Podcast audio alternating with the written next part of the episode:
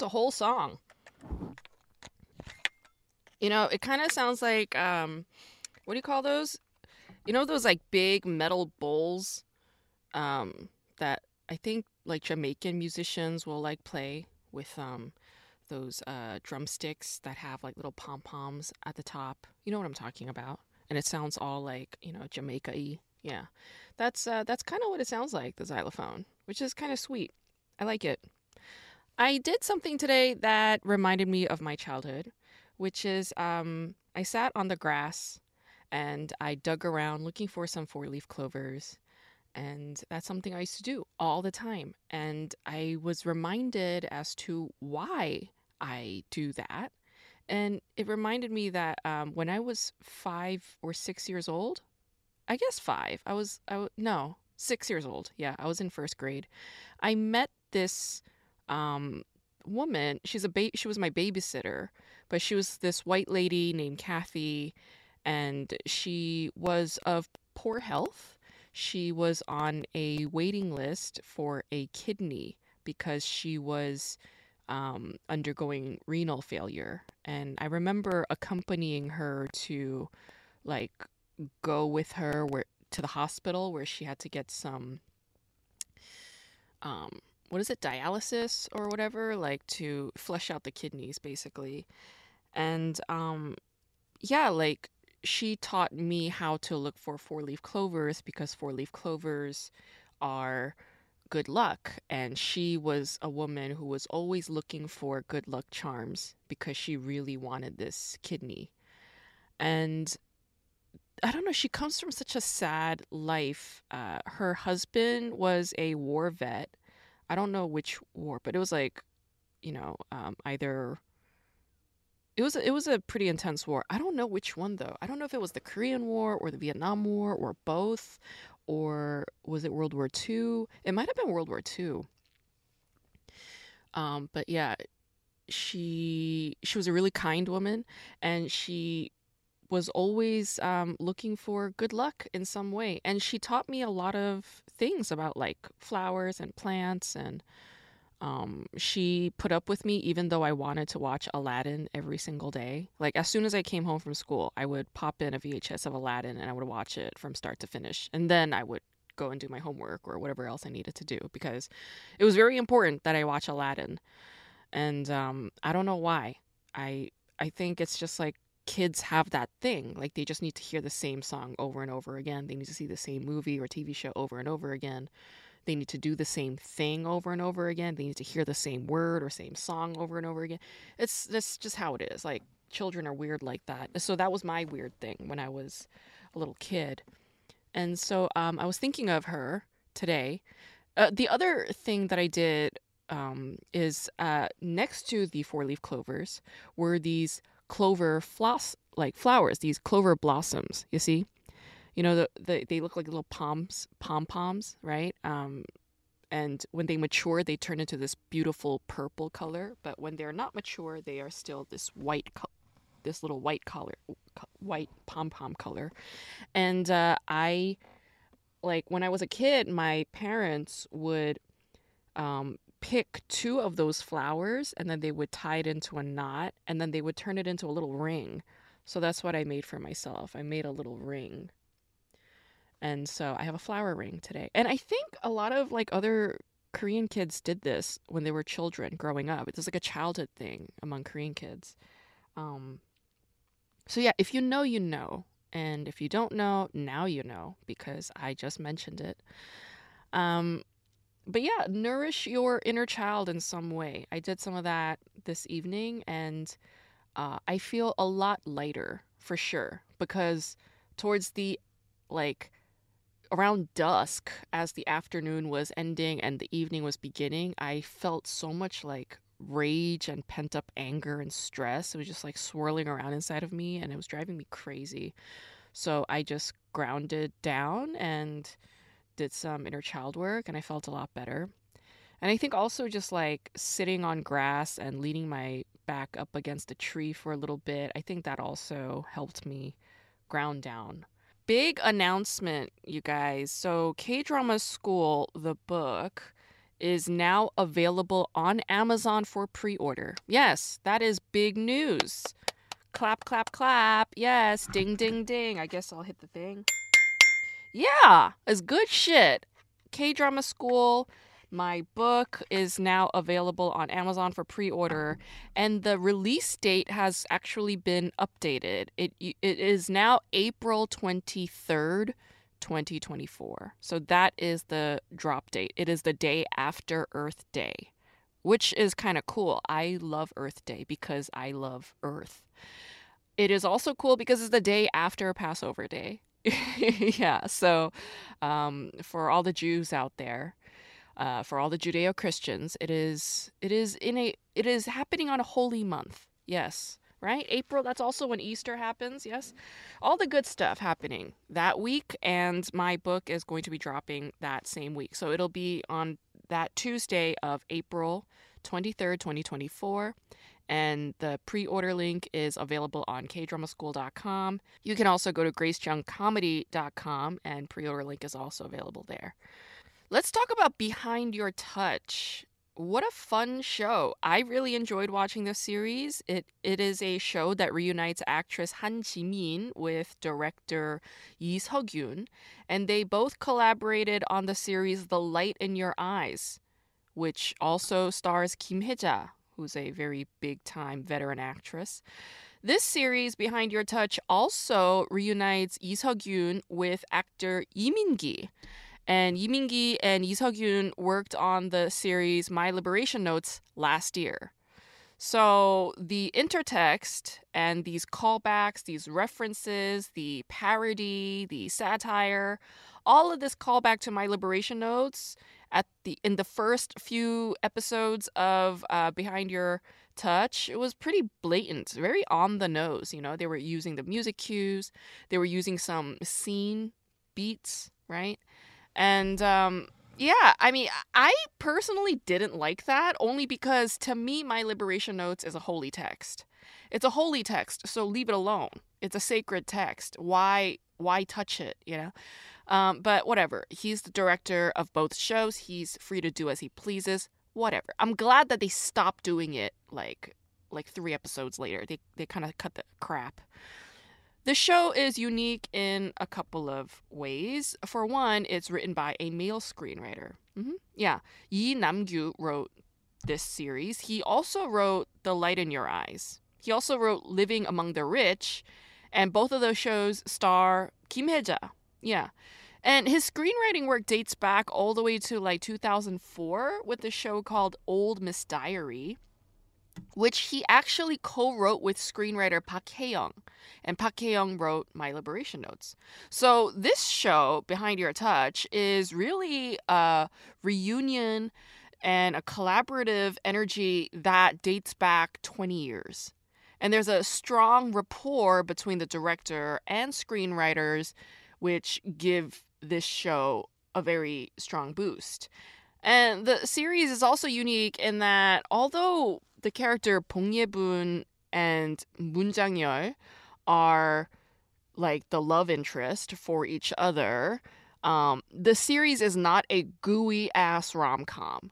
It's not like you know it, these the, the the point of the show, like the objective for these characters, is not romance.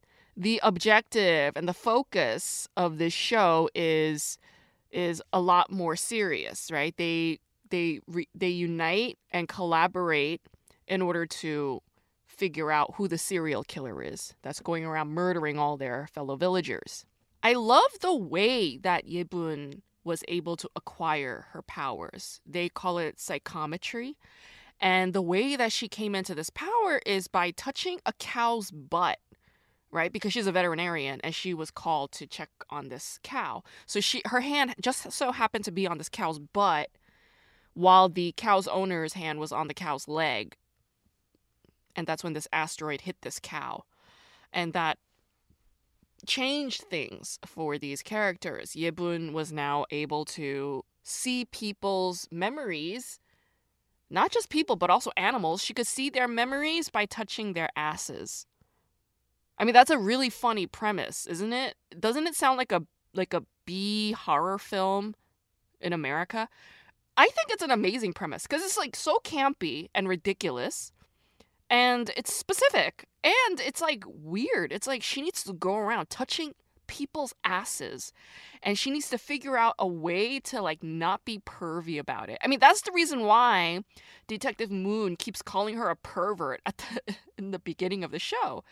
Which was which was fucking hilarious to me because she kind of was a pervert. Like there was like a bit of a predatorial prowler aspect to her, especially because she was in love with that convenience store clerk, right? She was definitely prowling around him. This series, Behind Your Touch, reminds me so much of another show that I absolutely love called When the Camellia Blooms. And that show also happens to be uh, a show that's written by a man. Um, Im Sang Chun is the screenwriter for that series, and it's another hilarious rom com with the serial killer on the loose in this quaint village where the protagonist is a vulnerable vulnerable woman. So the concept is not new, it's just recycled and used in a different way.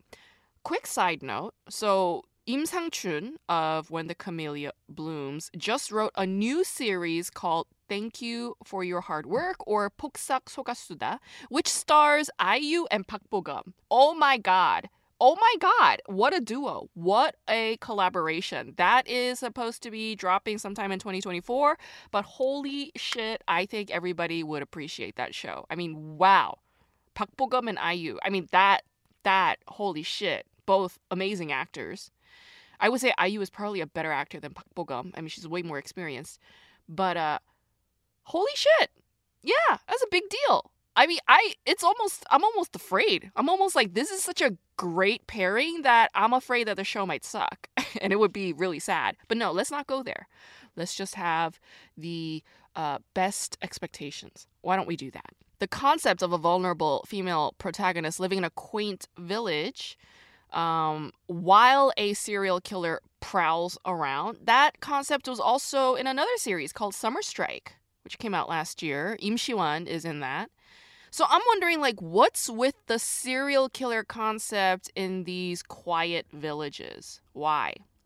And I think it's there only because of one reason it's for entertainment value. Um, nothing draws a viewer in more than conflict.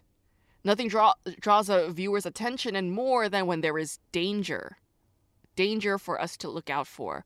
So that's that's it it's like the same premise. That's again, it's sort of like just realigned in a different way, but basically, it's like this: like a big shot Seoulite, some urbanite lands in a rural Korean village, and then they start clashing. Yeah, with the locals because the locals have no boundaries. They have no, they have none of the urban mannerisms. Um, so yeah, they start clashing.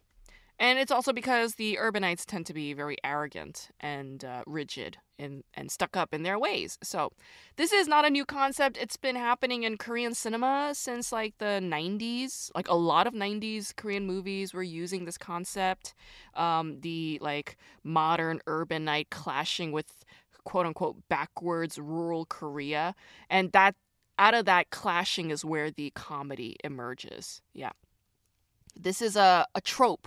It's been recycled and redone over and over again. But now this is being, there's this other thing that's being added to that layer. All right. It's not just about urbanites and, you know, rural Koreans clashing out of culture clash, culture conflicts, but also like they need to reunite, they need to unite and they need to fight this serial killer on the loose. Like all of these villages have a serial killer. What's with that? it has this shaman character, Park Jong-bae, who is what's called a kirogi appa or kirogi dad or a wild goose dad. Yeah, that's the nickname given to Korean men who live in the motherland while their spouse and children live abroad, typically in an English speaking country like Australia, America, New Zealand, the United Kingdom. It's usually like over there somewhere. And then the Korean dad is living alone and being the breadwinner, working in Korea and sending money to his family abroad. I remember reading a New York Times article about this concept like 15 years ago or something. And it was so sad. Like these dads would eat alone every single day and yeah, they they would just complain about how lonely they felt and how sometimes they felt suicidal, that it was really hard for them. And I think that is heartbreaking, you know, to be a split family in that way for the sake of what? So that a person, so that their children can potentially have easier upward mobility because they were educated in, in an English speaking society.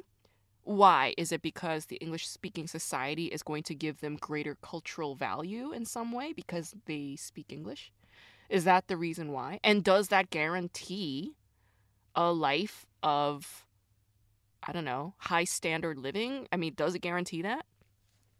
Obviously not. It doesn't. It doesn't. That's why it's an absurdity. It's absurd. It's absurd that families would go to these lengths to do this. And the way I see it is this is just intergenerational trauma that's working its way out in a different way. In this regard, it's the father who's actually being abandoned. Yeah. Like a lot of the times we talk about like, you know, orphaned orphaned children or families that get torn apart because of, you know, wars, right? Or just dislocation, family records being ruined or erased or lost because of uh, war trauma, you know, disconnection, um, whatever. I mean, yeah, it's it's a big issue, and we always think about the child from the children's perspective, but we don't really think about that from the father's perspective and what that might do to a person, to a man, who is, I mean, he's basically being exploited in a in a sense, isn't he? I mean, he's separated from his wife and child, his support system, and he is expected only to work and send money. It's very dehumanizing if you think about it.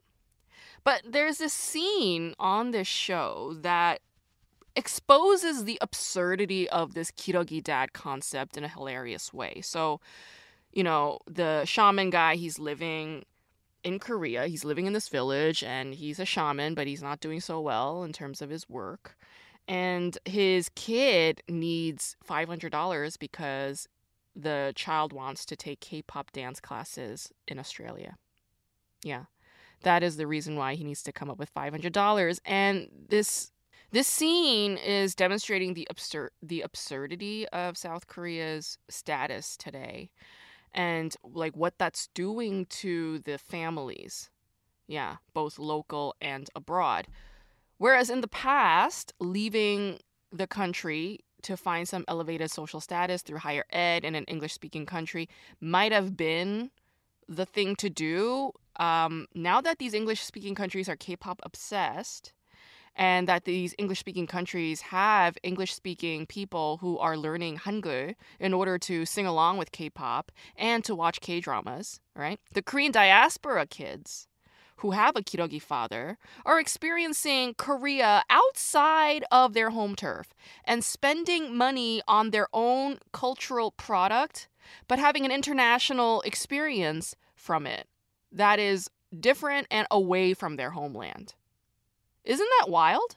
I mean, that to me is really fucking wild. It's crazy to me.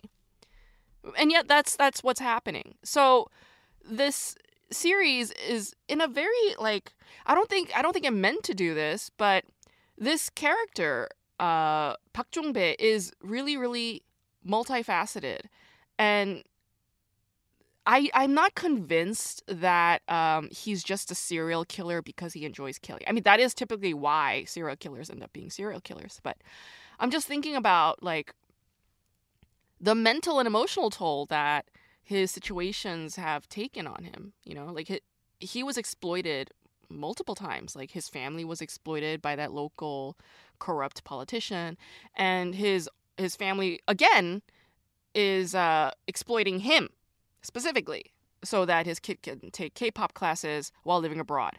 And that is, of course, their choice as parents, but it's like it was motivated by by something else, by well, it was motivated by greed essentially that's what it was. I mean, he wanted he wanted his kid to live abroad so that the kid can grow up to make more money than he ever did. So it's in a way cloaked with greed. Yeah, we can't always say that that's like an unconditional love thing. No, no, no. You got your motives too. Let's be real now. So this question around what is modern starts to splinter with this with this show. And there's definitely a push among young people nowadays who live in urban societies. And they're striving for this slower paced, more peaceful sort of countryside living.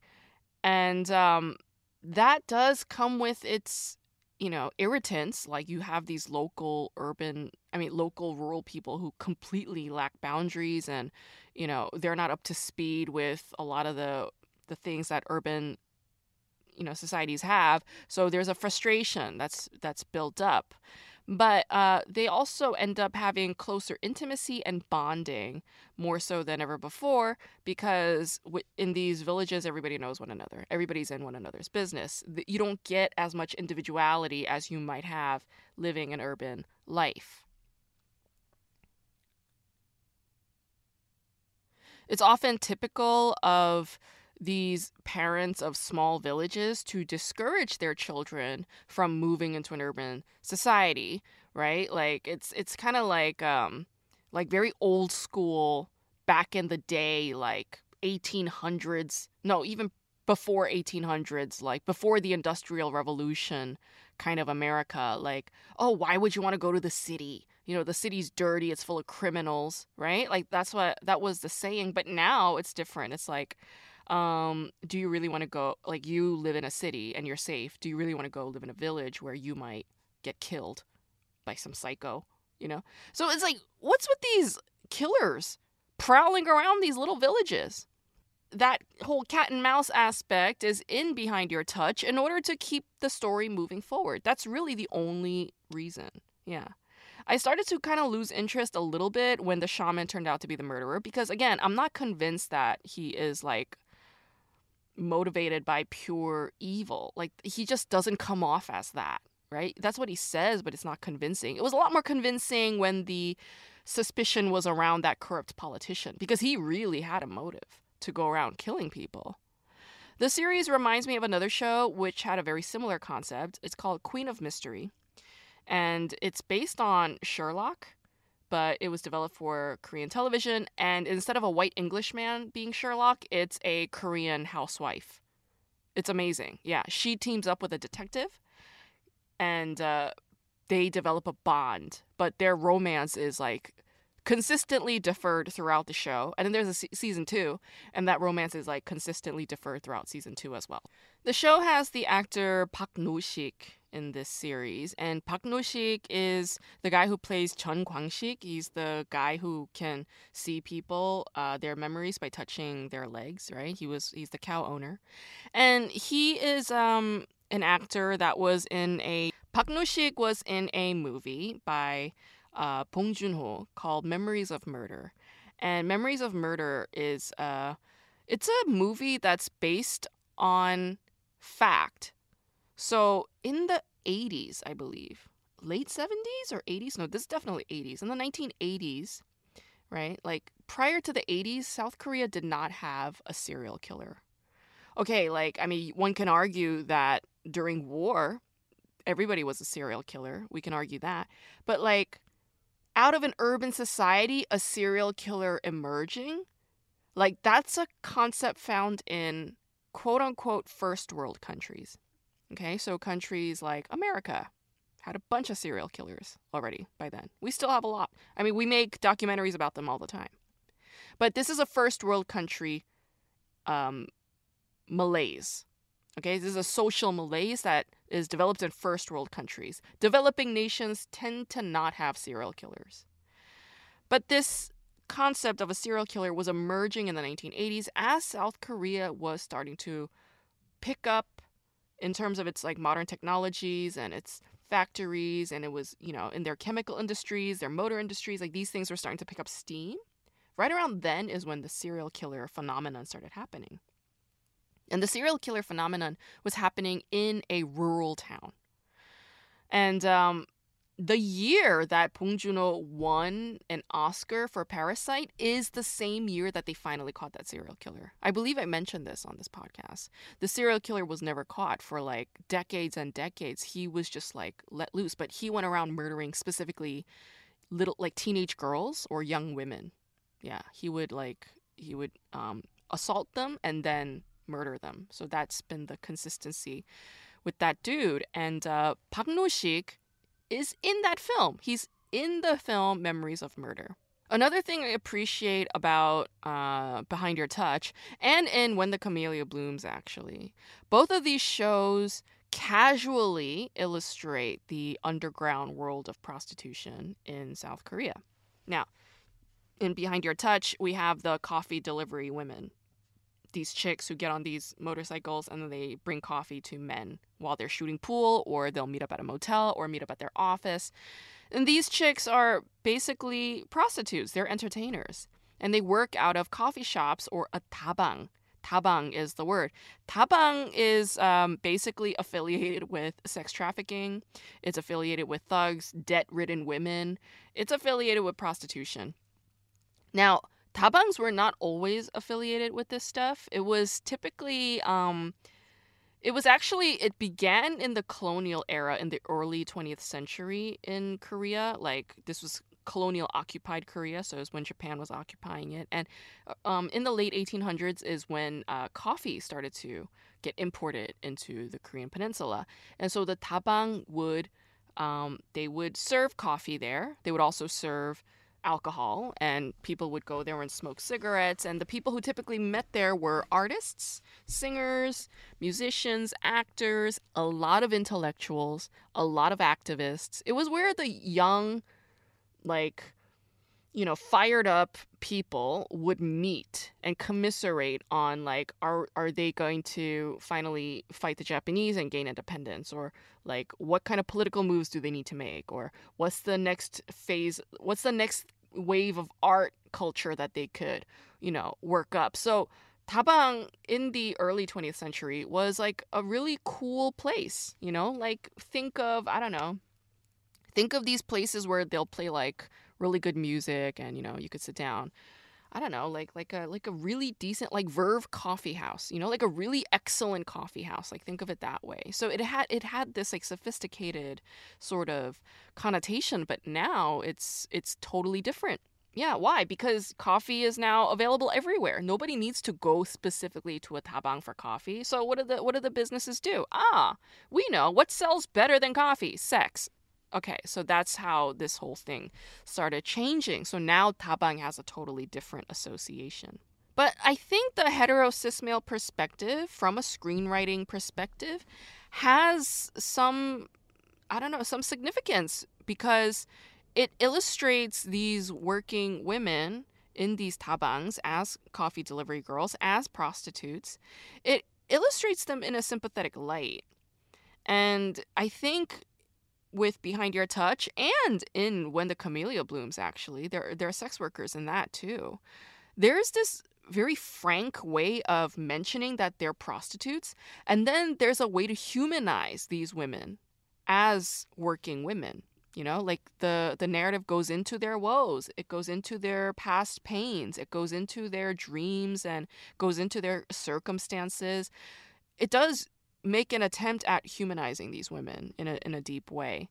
In the final episode, when Yebun and Detective Moon finally track down the shaman, and uh, the shaman starts to give this long monologue, right? He starts saying that he's going to use his eyes when he goes into prison in order to determine his fate and he's going to control people, yada, yada, yada. He's got this long ass monologue. And then Yebun takes her two fingers and then like pokes both of his eyeballs. I was cracking up for like three minutes straight. That was such a good move. Like, you know, K dramas crack me up every once in a while, but they don't make me laugh that hard. But I would, I de- Behind Your Touch, this show definitely had me cracking up multiple times for like an extended period of time. And I really enjoyed that part. So thank you. My God, Han Jimin, you are awesome. Han Jimin is so funny. This show really like showed like her cute side and I loved her sweaters. Oh my god, all the sweaters that Han Ji-min wore on the show were like amazing. Also, all the shows, I mean the all the sweaters that Oki wore, right? What what's that actress's name? Uh Ju Min-kyung. Ju Min-kyung. We see her in everything, right? Her sweaters amazing. like, yeah, Han Ji-min sweaters amazing. Where do these country girls buy their sweaters? I want them. The the sweater that Oki was wearing, I think in episode 15, she had the sweater with like the the cherries all over. Oh my god. Beautiful sweater. Where can I get that sweater? I need it with those big golden buttons. I tell you, like when you go to these some of these like rural markets, like the Shijang, you know, out in like these boonies, I don't know where they get the clothes. I know that they're locally made and they're just like ma- they're they're mass produced, but like not for you know like Walmart or something like mass produced scale, maybe like a hundred pieces or whatever. They are hilariously tacky, and just like epic works of art. I love them, and honestly, I want to go to Korea just so I can go to these like small towns and like buy up a bunch of their sweaters because I was loving loving the the outfits in Behind Your Touch. And I really love the show.